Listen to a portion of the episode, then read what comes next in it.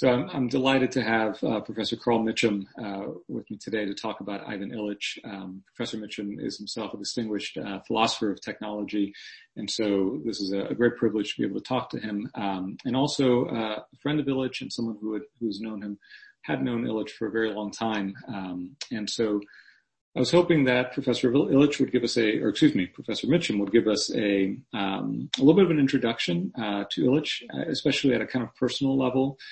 And so thank you, Professor Mitcham, for being with us. And I'd love to hear what you think might be some useful things for somebody who has not known Illich personally or known much about his background. Maybe what would be good for us to know about Illich the man as far as his commitments and his experience and maybe some of the influences in his work and life. Okay. Thank you for inviting me. It's good to meet you, Michael. And we can drop the professor and it's just Carl and Michael talking about this. Certainly, Ivan never stood on formalities unless he was trying to exercise some authoritative influence in an institutional setting. Mm-hmm. And we're not doing that. Well, maybe I'll start with how I met him. I did this, I was doing research on philosophy of technology in the late 1960s, early 1970s, and I ran across his work. I included a reference to, I think it was Tools for Conviviality in the first big book I did on bibliography of the philosophy of technology, but I didn't pay that much attention to him. He didn't stand out for me as somebody special. But then I kind of kept hearing about him from various people who were doing work in this emerging field of science, technology, and society studies. I had moved to New York City, was teaching at Brooklyn Polytechnic Institute, and they were creating a small STS-like program. And I just got a phone call from the director of an STS program at Penn State University named Rustum Roy. He's a materials research scientist, founded the materials research lab at Penn State. And he wanted me to come to a conference. He just created a new journal, Bulletin of Science, Technology, and Society, which Jacques Ellul was his co-founding editor. And I had been corresponding with Ellul since 10 years. So I think that's how Rustum Roy actually got in touch with me, because he knew of me through Ellul. And like I say, he gave me a call and said, would I come to this conference of the National Association of Science, Technology, and Society, which he was just founding. I think it was the founding meeting. Then a few days later, I picked up the phone and this voice, like a booming voice out of the heavens. This is Ivan Illich. I want to speak to Carl Mitcham. And I said, golly, this is me. He was visiting Rustum Roy at Penn State. He became a visiting lecturer at Penn State. And so he wanted me to come to Penn State and join in one of these, what he called living room conversations. This was Illich's way of working in the last 20 years of his life, 25 maybe. he would simply say, well, this is a theme that I want to talk about, and we're going to be doing it. We're going to be talking about it here, someplace, wherever he was. And he would invite as many people as he thought was appropriate. And it was our job to pay our own way, get there. There was no honorarium or anything. And he would figure out ways to put people up in a very, bring your sleeping bag. The way these conversations worked was usually started Friday evening, sometimes on Friday morning. People would show up and, somewhere between 15 and 20 at a time. Sit around in a room on the floor usually, or there'd be some chairs. And somebody would make a little presentation on the theme or the topic. He would have arranged this, who was going to be talking about what in advance, but it was very informal. And, somebody would talk a little bit, 15 or 20 minutes, and then it would devolve into a conversation in which Ivan did a lot of the challenging. What do you mean by that? Or that's a crazy idea. So it'd go on for another hour and a half or so, and then people would wear out, after about 2 hours. And there'd be a pause, and people would, on Friday, people would put together a pasta meal and eat informally or around a big table. This time it was in the summer, so we just sat outside in the yard. After a little pasta and a little wine, we'd settle down in an hour or so later, and do the same thing again for another round. And then it would, be 10 o'clock or so, and some people would wind up talking more, but other people would crash and get up the next morning and sort of very informally, anarchistically, somebody would start a pot of coffee and tea, and there would be some informal things to nibble on for breakfast. By about 9 or 10 o'clock in the morning, we'd do it again. Sit down, somebody do a little thing. And usually as a result of the first one or two, somebody would say, I want to talk on that. I got something I want to say on that. So it was not set in advance. We go through the same routine, a couple of times, and then break for lunch, have a little siesta, and then do it again. And until about 10 o'clock at night. Get up the next morning on Sunday morning, start again. And sometimes it would bleed on into Monday.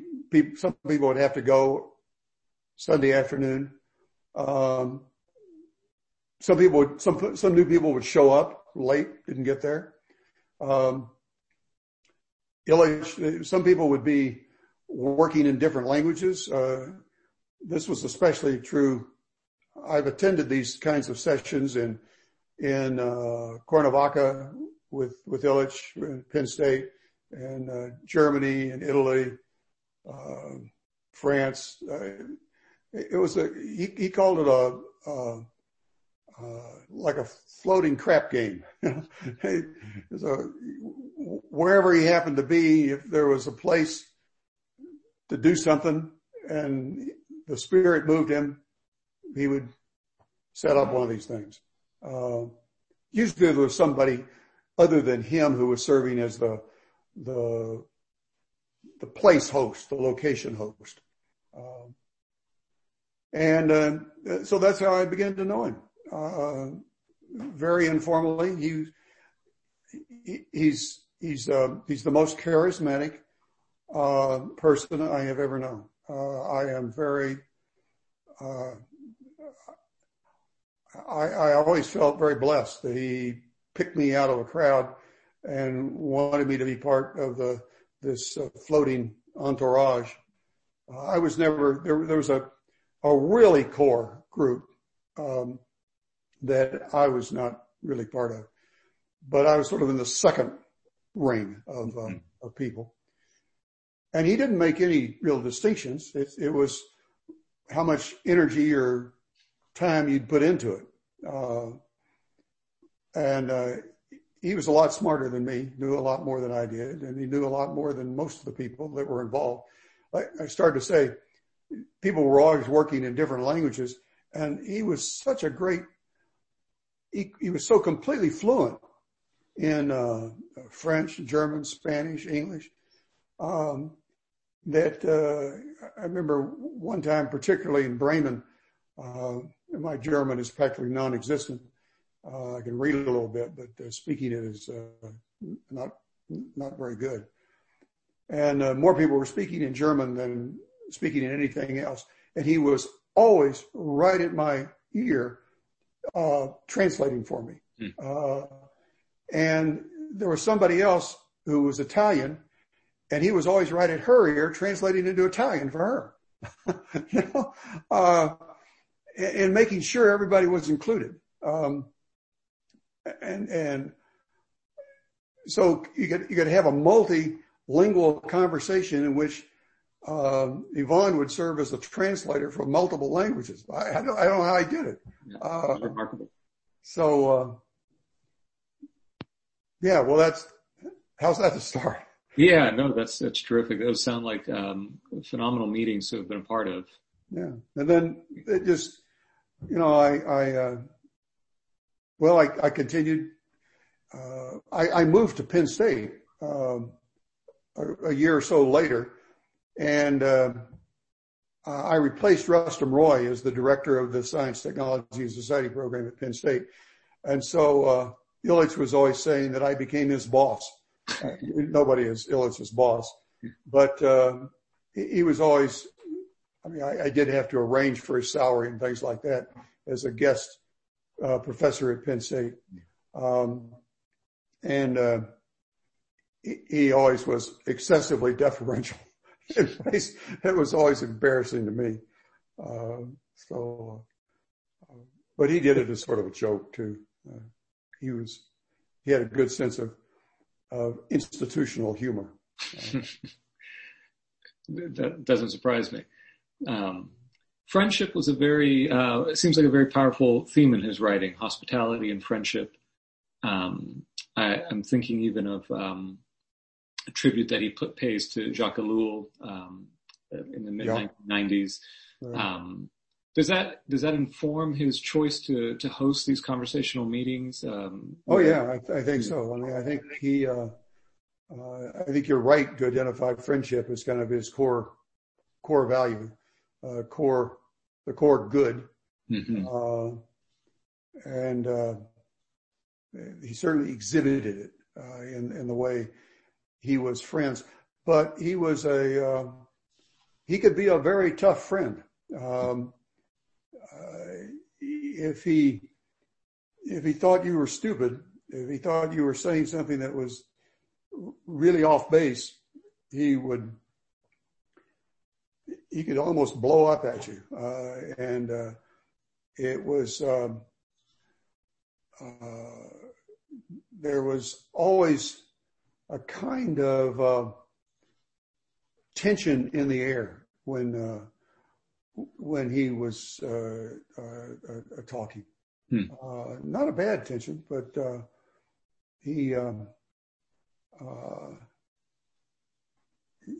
don't know how else to express it. Seems like a formidable personality. Yeah, but it was. I was always intimidated by him.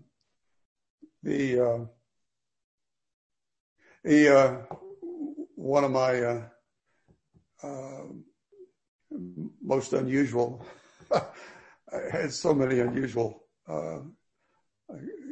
crazy encounters with Illich. He, David Cayley's work, interviewing Illich. And I met Cayley there. And then one time he was, there was a meeting in Cuernavaca, and I went down to Cuernavaca. I had been, actually after I met Illich, I learned about his time in Cuernavaca, and I was working on my Spanish, and I discovered that there were all these people who had been with Illich, and after he closed CDOC in Cuernavaca, they became just language teachers. You know, he was running a language school as a subterfuge for undercutting what he saw as Catholic Church colonialism in Latin America. And then when he closed CDOC, said the institution had run its course, there were, and divided up all, had a fair amount of property and assets, divided up equally between the gardener and him. You know, everybody who was working there got equal shares. And so a lot of the people, to continue to live there, just started language schools. There were more than one of the language schools in Cuernavaca grew out of CDOC. So I was working on improving my Spanish. I'd made a commitment to try to become bilingual, to try to contribute to the diversification of white man culture in the United States. I'd done that in the early 1980s, and so I wanted to go to find a place to study it, and went down there, and so I learned about Cuernavaca, and then I was going back for an Illich conversation. He wanted me to bring a computer for him. He wanted me to bring needed a new computer. So I bought it and was on the airplane with it. And I knew I was going to have to pay some kind of customs duties on it. And so the plane landed, pulled up to the gate, and some federale came onto the airplane, called my name, and asked me to come to the front of the plane. He says, "You got your luggage?" And I said, "Well, you know, I got my luggage right here. I think I checked something." And he said, "Come with me." And we went we bypassed all the customs and everything and picked up my luggage, and he put me in a limo and headed me for Cuernavaca. Somehow he had arranged with the government to meet me, and actually, I think it was Jose Maria Segarra, who was a former cabinet minister in one of the governments in fact, I know it was. I remember it was after this policeman got me through customs. Then the person who met me was Jose Maria Segarra, and then maybe he was the one who drove me to Cuernavaca. So I mean, that's the kind of thing that is likely to happen. Illich had so many connections. You know, that's a pretty good segue, actually, to talk a little bit about computer technology, because my understanding is that Illich saw a lot of promise, at least early on, in the computer as a convivial tool. Is that fair to say? I don't think so. I mean, there's the last chapter of de-schooling about learning webs or learning networks. I forget what the title of it was. That's been taken as a anticipation of online learning and that kind of thing. But Illich was very skeptical of computers. He, for a number of years, he refused to write with the word processing program. And then he said, well, it was so convenient, it was hard to not do it. But he insisted on always writing things out in hand first and then typing them. I mean, he would write on a typewriter directly onto a typewriter, but he didn't like the idea of writing on a word processor, and he used to claim that he could tell whether somebody had written a text immediately on a computer or not. I don't think he could do that, but he used to claim that he could. And he was pretty skeptical of computers. If you look at the book, In the Vineyard of the Text. Yes. There, I think you can pick up more his skepticism about computers and what they would do. He certainly used them as repositories for documents because he traveled with so much stuff that you could travel with a lot more on a disc than you could in a books in a bag. Right. But as far as I know, he did not read on a computer, read on a screen. He really disliked the screen world, he called it. Right. So. Yeah, and my first encounter with Illich was actually through In the Vineyard of the Text. That was the first of his works that I read. Yeah. Yeah. If we can maybe come back just for a moment to Tools for Conviviality, which is the book that we've begun this reading group with. And that's the book that was certainly one of the first book that I read, and one that's been kind of central in my own thinking. Yeah. Yeah. And so that's terrific, because then one of the things that I think might be worth talking a little bit about is maybe how you see that book holding up over the years. I think it holds up very well. Yeah. Have you looked at Jean Robert's essay on that book in The Challenges of Ivan Illich? Well, it's funny you mention that. So on my bedside here. Okay. Yeah. But I've not gotten to that essay though. I think that's maybe if you only had to choose one thing as a commentary on it, that's it. Okay, that's good to know. I think Jean Robert is. You're right. You might ought to try to interview Jean Robert. He's ill, and I might try to help you set it up. Sure.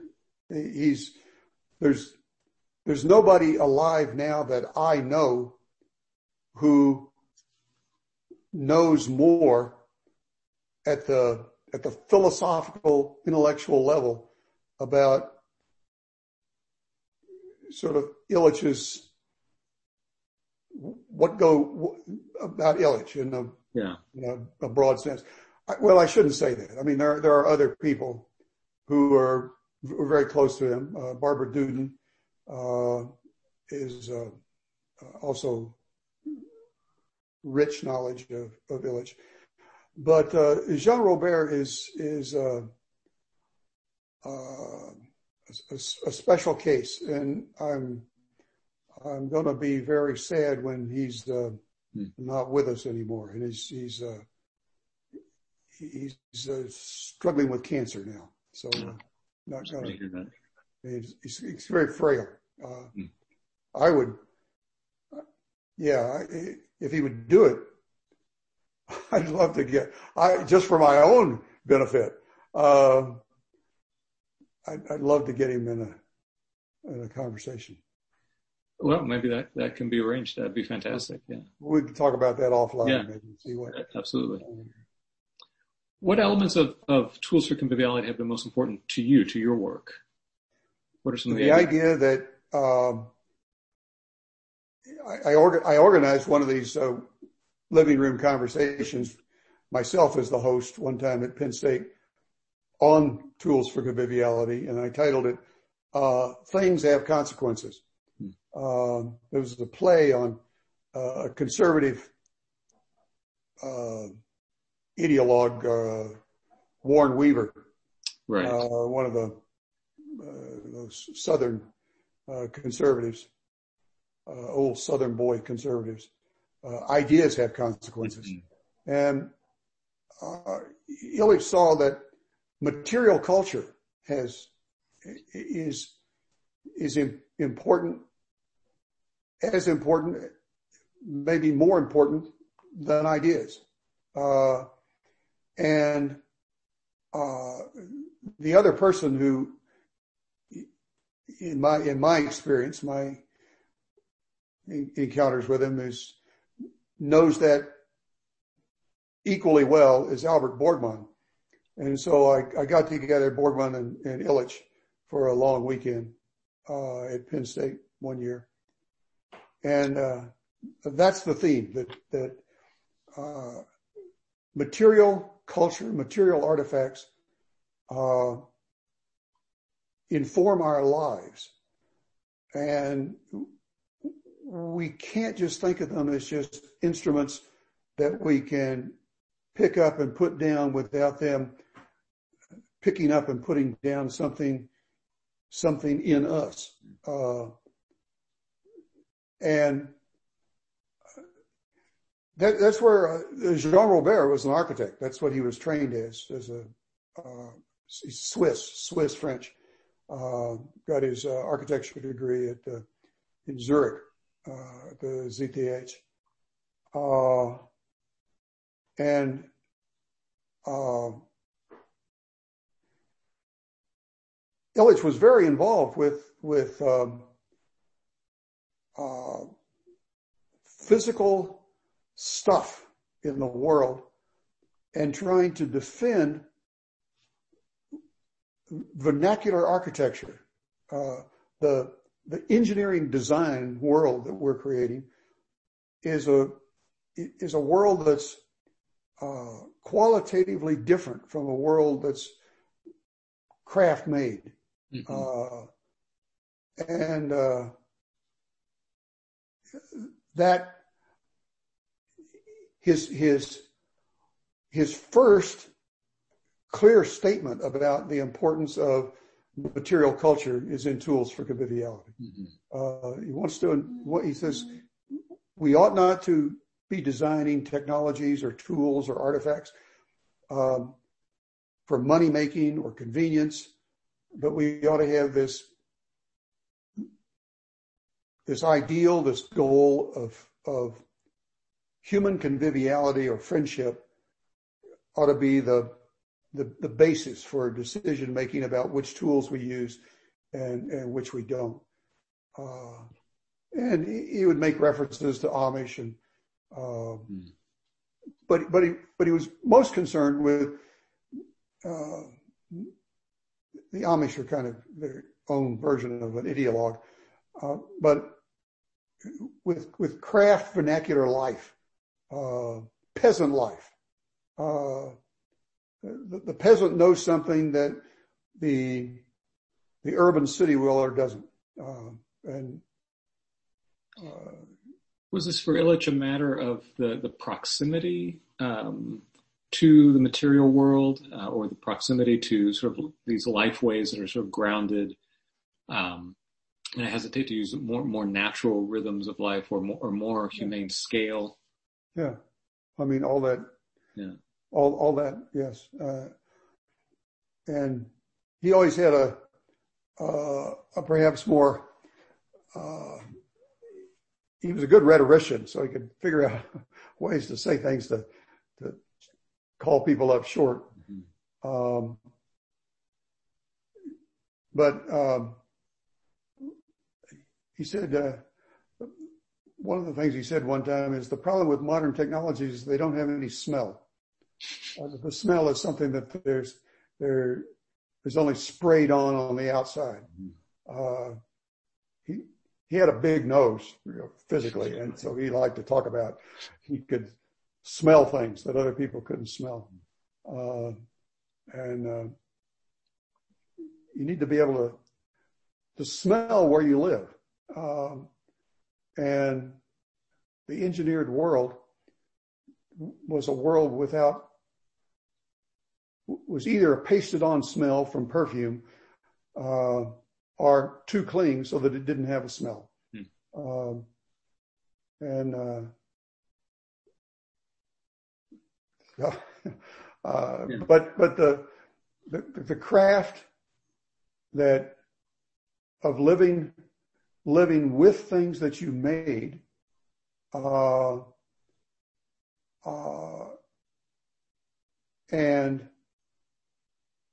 or that you made and exchanged with others, or that you worked with others to make. I mean, you can't make everything for yourself. But at the level of food too. I mean, it's he was a good cook, and he liked to have simple clothes,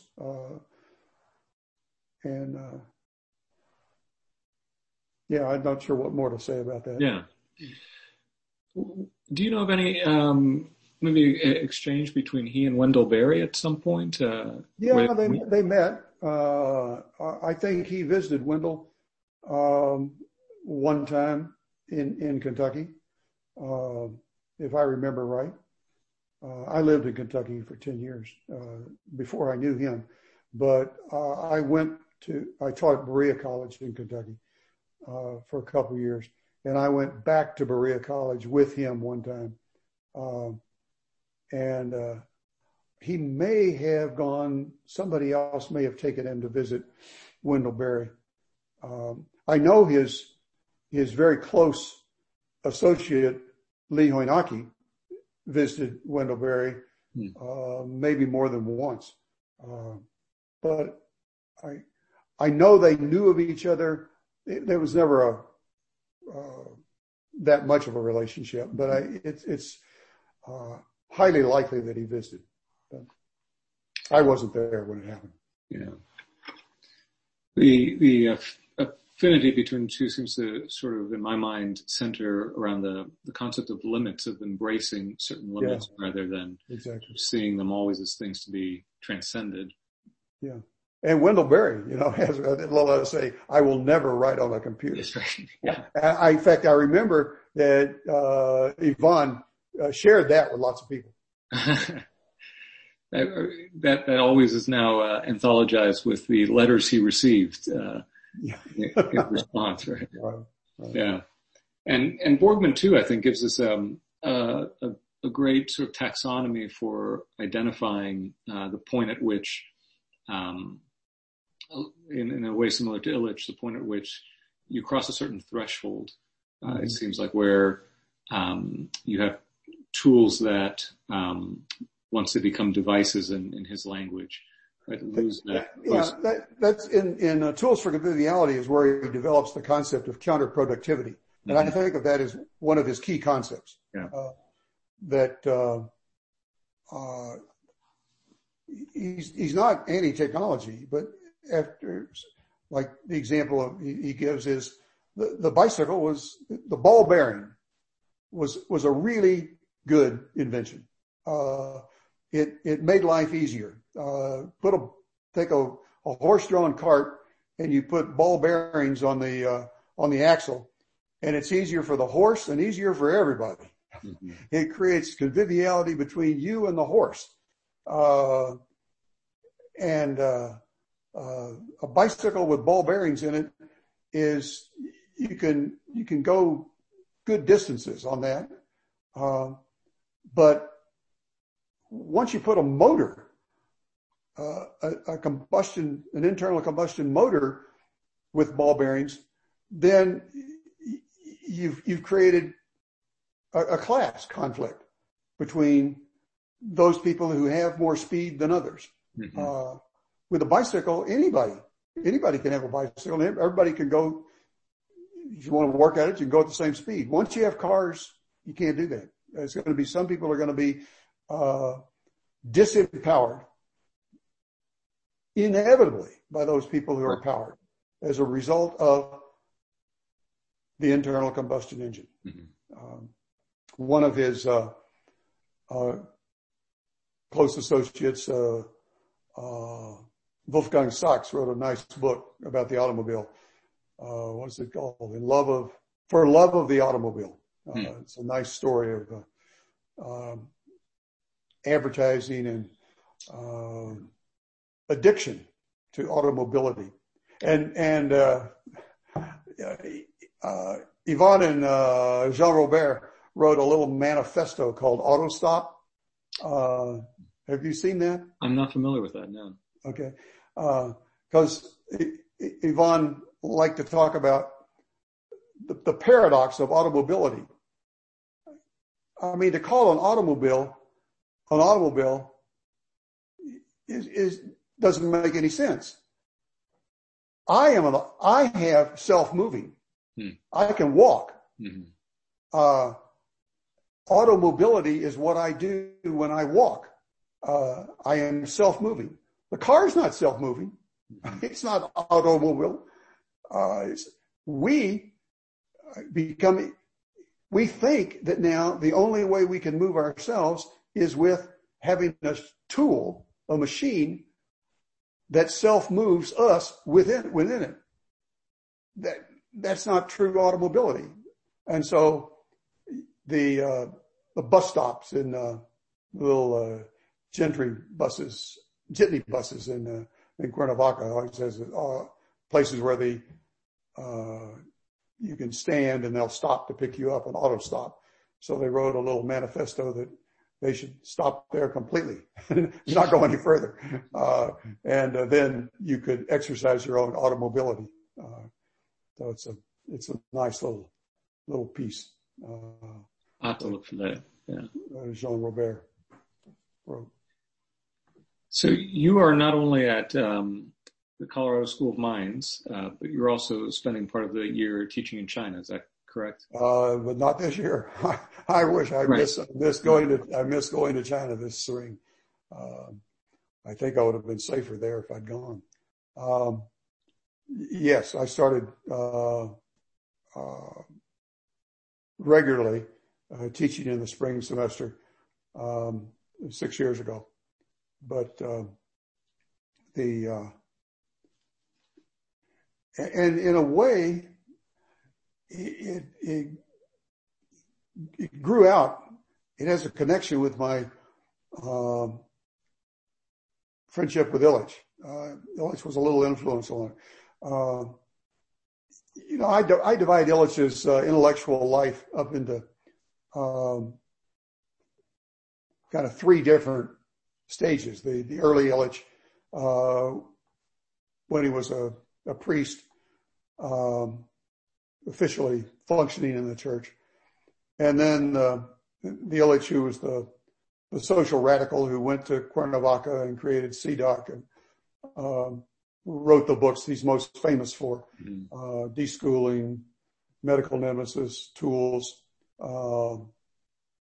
and then the post-Cuernavaca Illich, the itinerant scholar who would wander around the world and sit for one place or another. Well, when he started that third phase, he had the idea that he would like, what he was saying, he was trying this archaeology of certainties, that we have certain certainties that we're living with now that we don't understand. We need to get some distance on them. And his primary method for doing that, if you can call it a method, was to, as he said, walk like a crab backwards into the past, so that I'm constantly trying to look at the present as the future of the past. And trying to get some kind of perspective on the world that we live in now by walking backwards into the 12th century. But he said at one point he really wanted to go to China and write a history of the West in Chinese. He wanted to learn Chinese. That's one of the languages he didn't know. But at that time, you couldn't go to China. Mao was still in charge. He has a few little references here and there to barefoot doctors and Mao that are a little romantic. He wasn't fully aware of the horrors of the Great Leap Forward and the Cultural Revolution. But when I became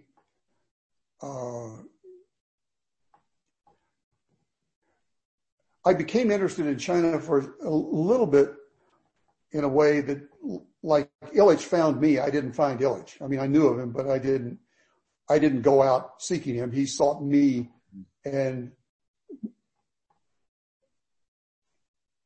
enticed me into his circle of friends. Well, that's sort of what happened about China. I knew China at a great distance, but I was really not interested in going to China. But I was the director of the STS program at Penn State, and I got a letter in 1990, right after the Tiananmen Square incident, from a professor at the Chinese Academy of Social Sciences. And China was trying to rebuild its relationships with the West after the Tiananmen Square situation. And so it was sending some scholars abroad to learn things and to try to recultivate some intellectual connections. And I got a letter saying that he wanted to come learn about STS. And I didn't know who he was.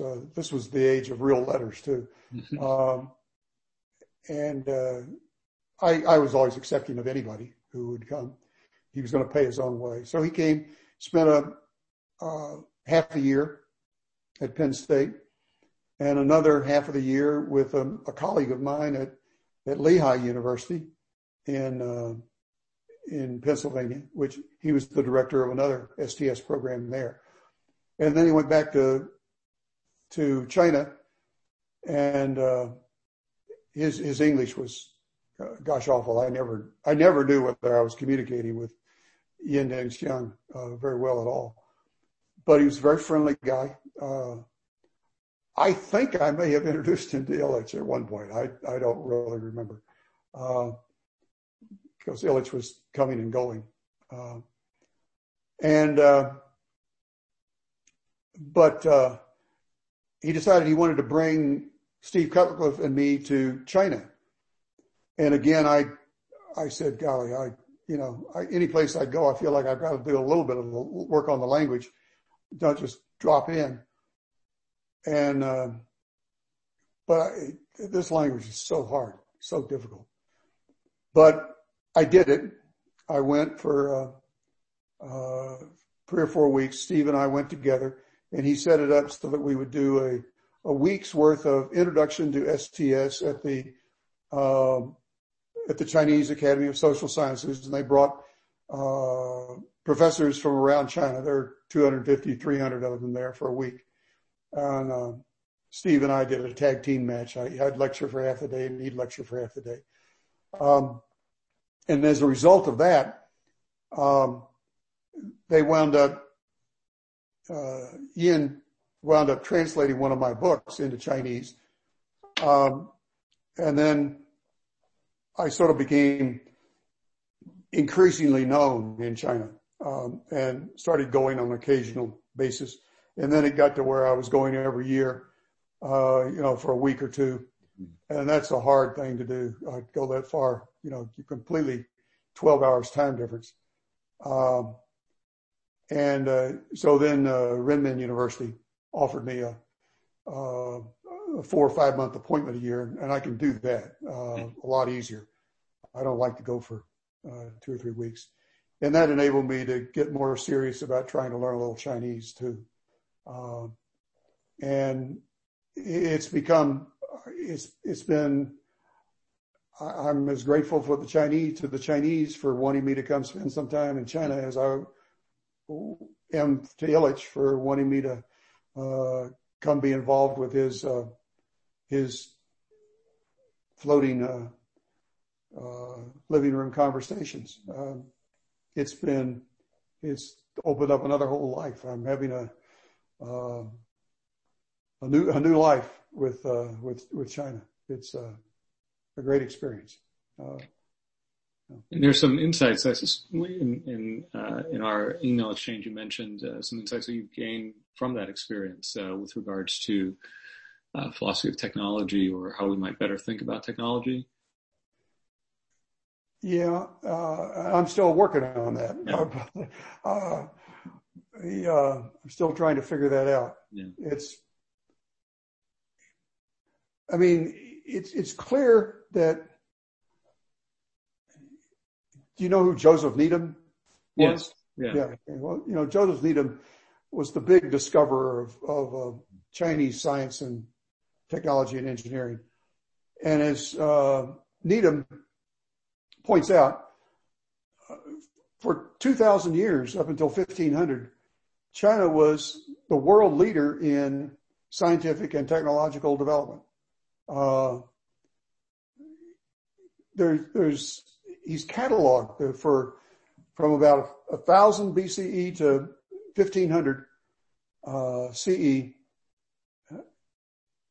Every year, every century, there were hundreds of inventions in China that were making life better on a regular basis. There's never been a civilization which has been more consistently but slowly, at a human pace, technologically inventive. Technically, I don't, maybe shouldn't use the word technology for that period, but craft invention. Mm-hmm. And then suddenly, Europe took off about 1500 and eclipsed China. And what caused that change? What happened? What caused China? The West has been a challenge to China ever since.